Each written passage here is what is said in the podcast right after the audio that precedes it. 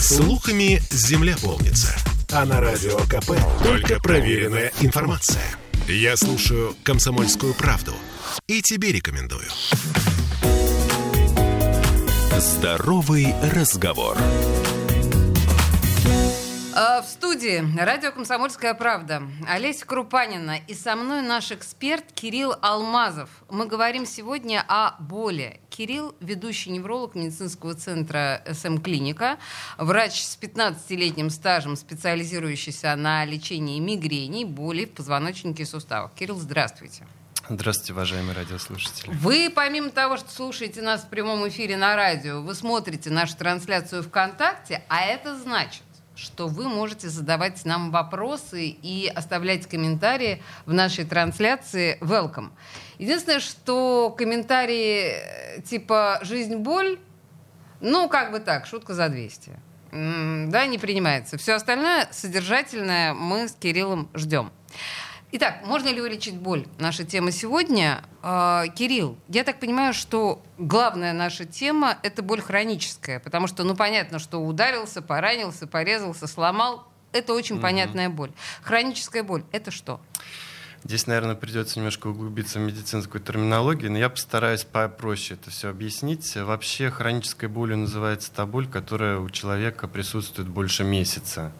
Угу. И, конечно, если у человека болит постоянно больше месяца, здесь используются специализированные препараты для купирования этой боли. Если речь идет об остеохондрозе, о боли в суставах, о головных болях, некоторые из них, в принципе, никогда невозможно излечить, но в этих заболеваниях есть периоды обострения и периоды ремиссии. Когда это, естественно, все болит сильнее, это купируется, и когда это меньше всего человека беспокоит. Только так.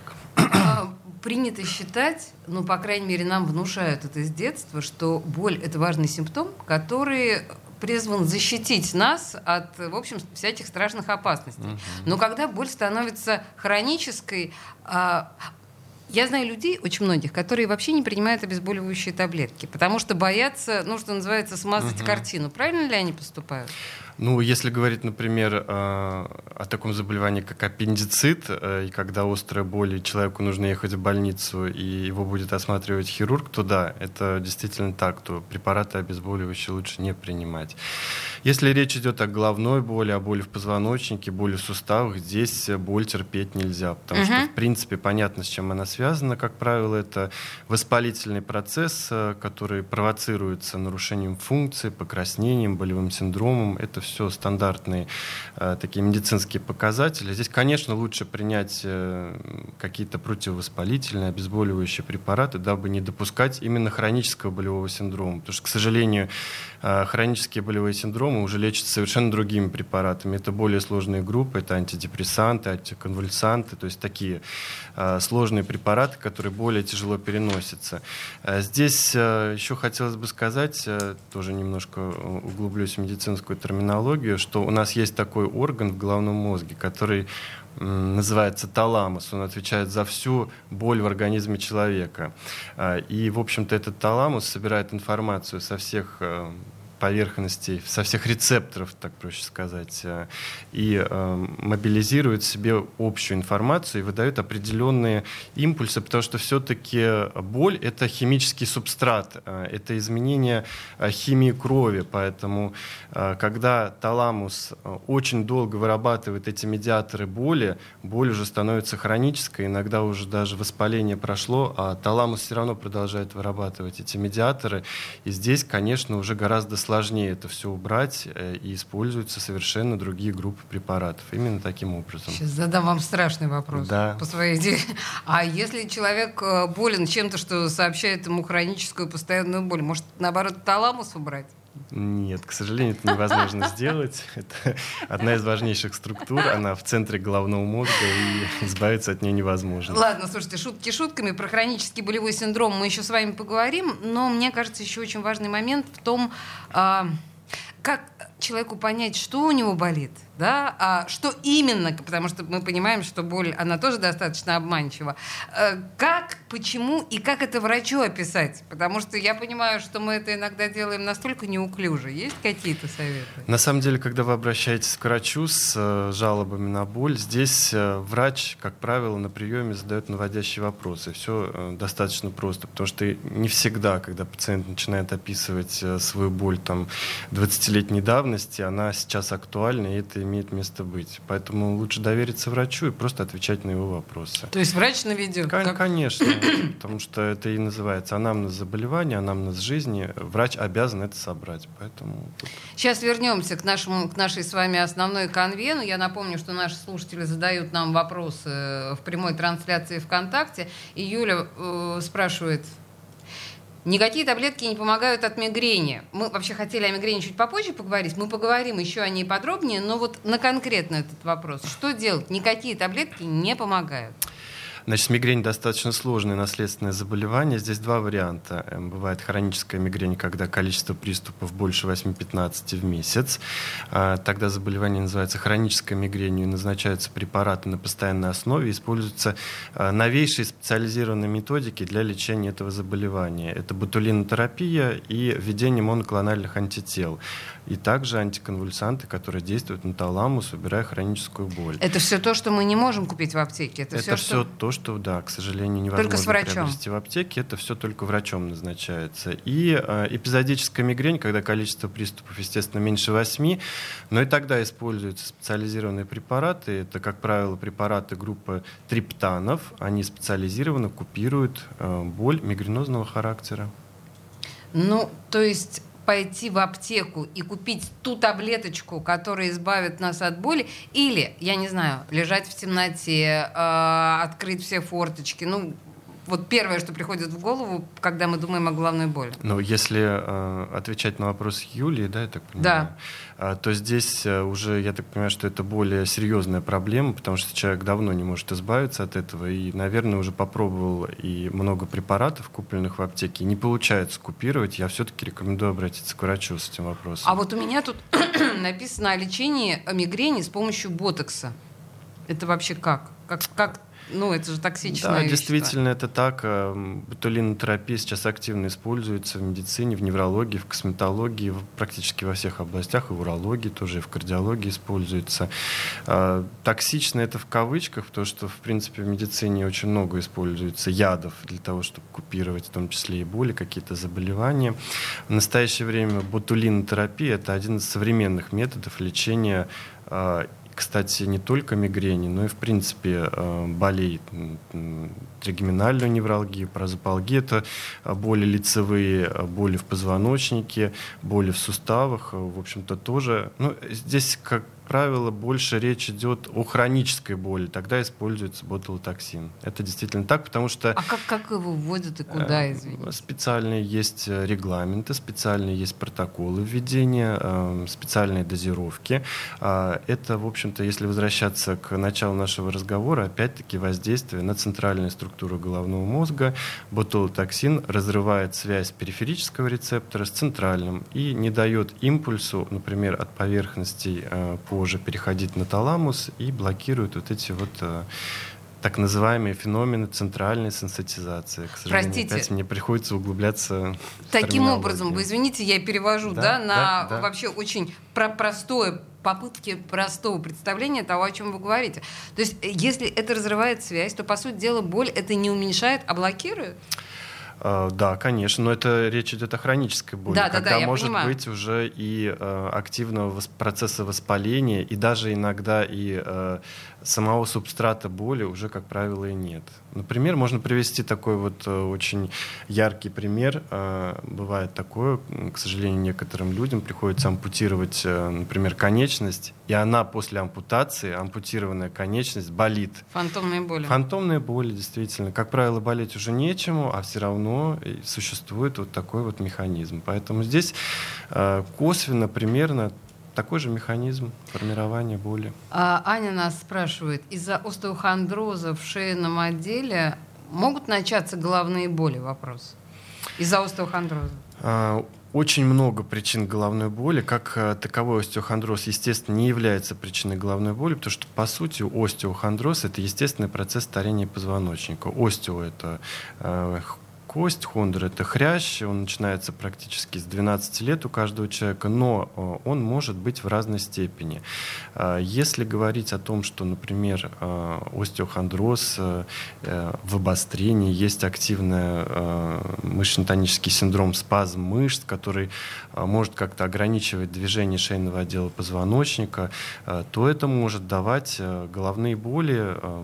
Это, да, действительно так.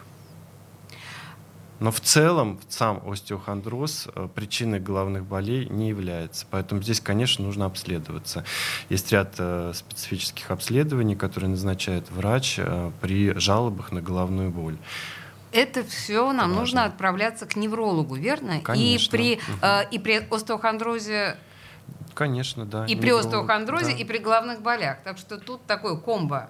Вы не ошибетесь. Даже если вы считаете, что остеохондроз дает вам боль в голове, да, да, врач да. один и тот же. Хорошо, мы сейчас продолжим буквально через пару минут наши разговоры о боли. На самом деле, похоже, об этом можно говорить бесконечно. В студии радио «Комсомольская правда» наш эксперт Кирилл Алмазов, ведущий невролог медицинского центра эс эм-клиника, врач с пятнадцатилетним стажем, и он специализируется на лечении мигрени. Мигрени, боли в позвоночнике и суставах. А вы задаете свои вопросы в трансляции ВКонтакте. Две минуты перерыва. Здоровый разговор. Я слушаю Радио КП, потому что здесь самая проверенная и оперативная информация. И тебе рекомендую. Здоровый разговор. А мы продолжаем говорить о боли э, с ведущим неврологом медицинского центра эс эм-клиника Кириллом Алмазовым. И мы говорим именно о хронической боли. Сейчас вот важно, да, подчеркнуть. Не об острой, возникшей э, как симптом той или иной, да, там, травмы или, я не знаю, чего-то такого сиюминутного, а боль хроническая. Скажите мне, э, вот есть еще такое понятие, как блокады. Это, это что и зачем? И как? Ну, в смысле, как это делается?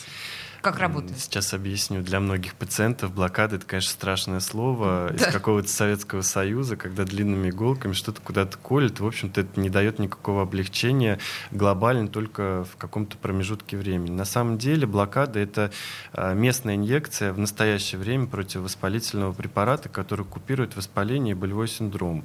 Это достаточно эффективно, потому что это делается локально, именно туда, где есть воспалительный процесс. Это может быть шейный отдел позвоночника, грудной, поясничный, даже сустав, например, плечевой в том числе.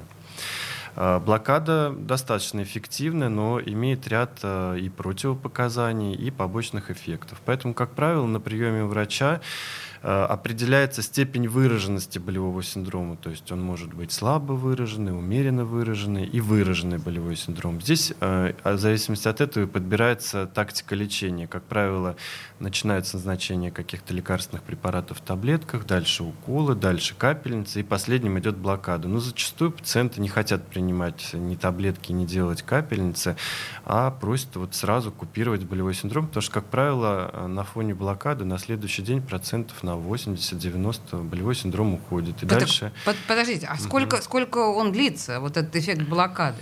Очень часто пациенты задают такие вопросы. На самом деле вопрос такой. Я, как правило, привожу такой пример.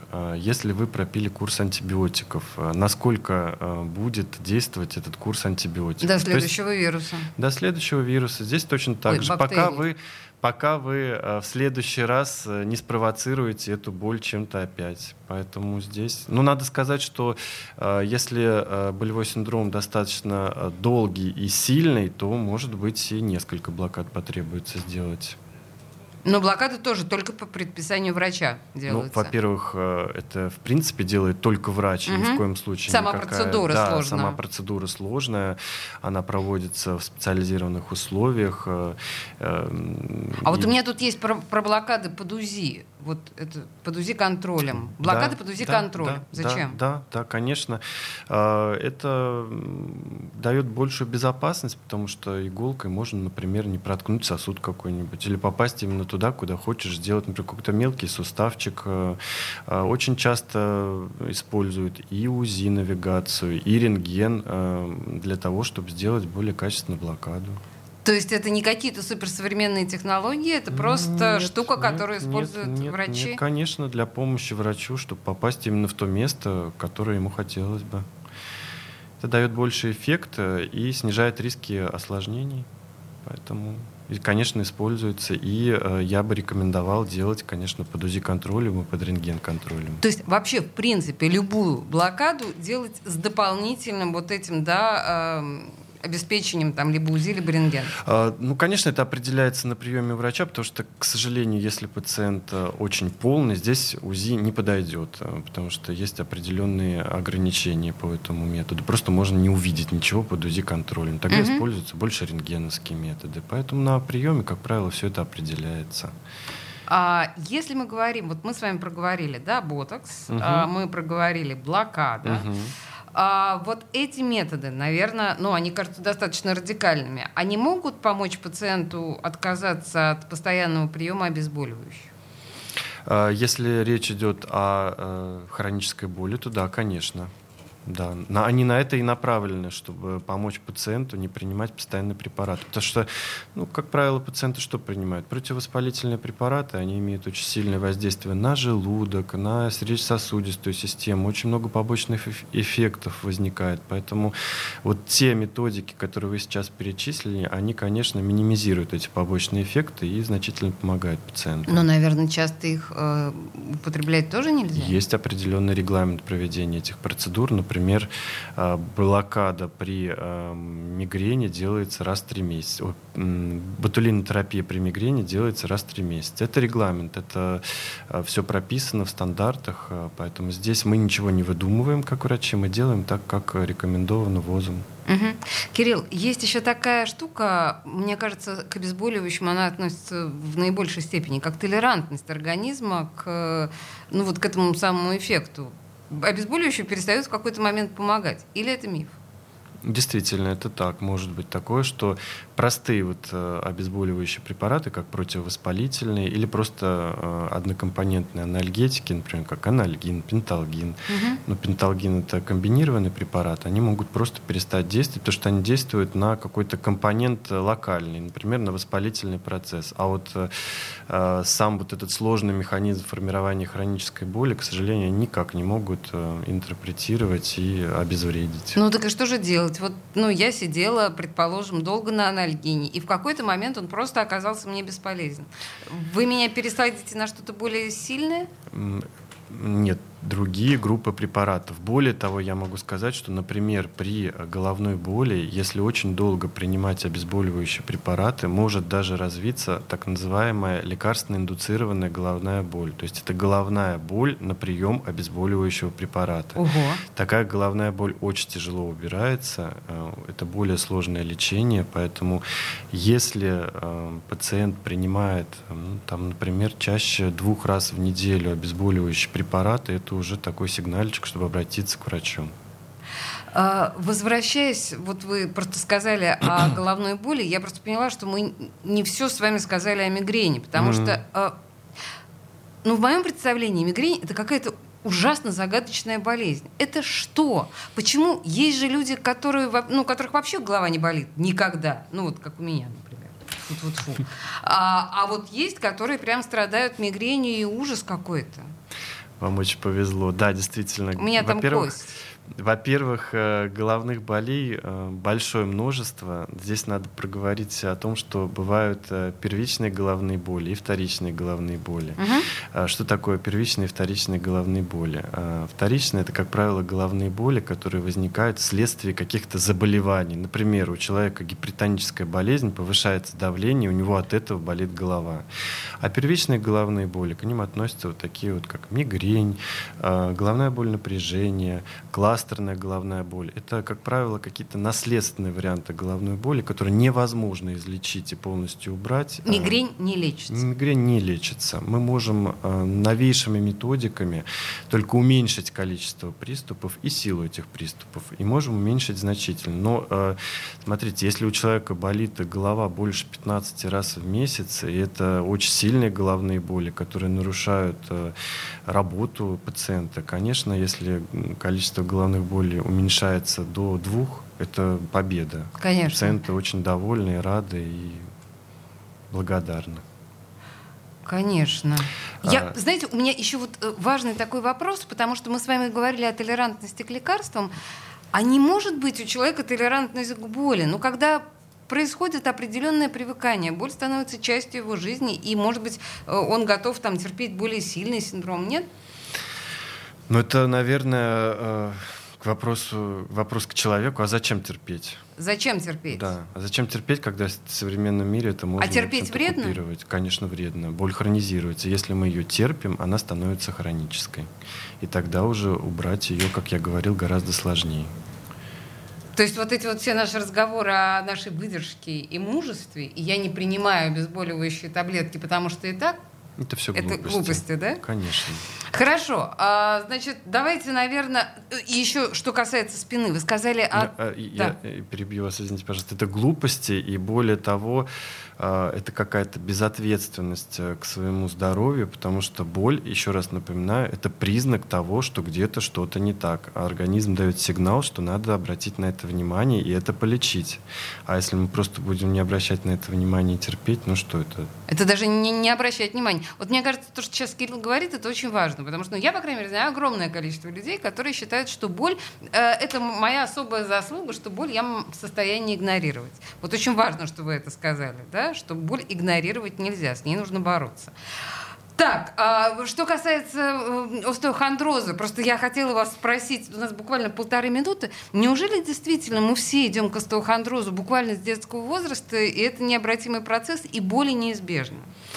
Ну, во-первых, все зависит от особенностей строения позвоночника, это, конечно же, потому что остеохондроз, как сам по себе естественный процесс старения позвоночника, он может осложняться грыжеобразованием, поражением межпозвонковых суставов, костными наростами. Это все может воспаляться периодически, давать какие-то боли, а может и не воспаляться и не давать. Все-таки все зависит от строения позвоночника и от того, на самом деле, какой образ жизни ведет пациент. Самое неблагоприятное, конечно, сидячие нагрузки на работе и физические нагрузки. То есть нагрузки. Двигаться все-таки обязательно. Надо. Движение самое главное. Ну и, наверное, вот прям последний-последний вопрос, подытожим, да? Можно ли вылечить боль? Смотря какие заболевания. Иногда можно, а иногда ее можно значительно приглушить, уменьшить, и количество приступов можно уменьшить действительно. Для пациента это уже считается победой. Можно, можно. Хорошо, да, принято. На самом деле, на этой оптимистической ноте мы заканчиваем разговор с нашим экспертом Кириллом Алмазовым, ведущим неврологом медицинского центра эс эм-клиника. Мне кажется, что одна из важнейших вещей, которые прозвучали в нашем эфире, что, ну да, во-первых, конечно, с ней можно справляться, а во-вторых, терпеть ее нельзя. Спасибо вам большое. Спасибо. Здоровый разговор.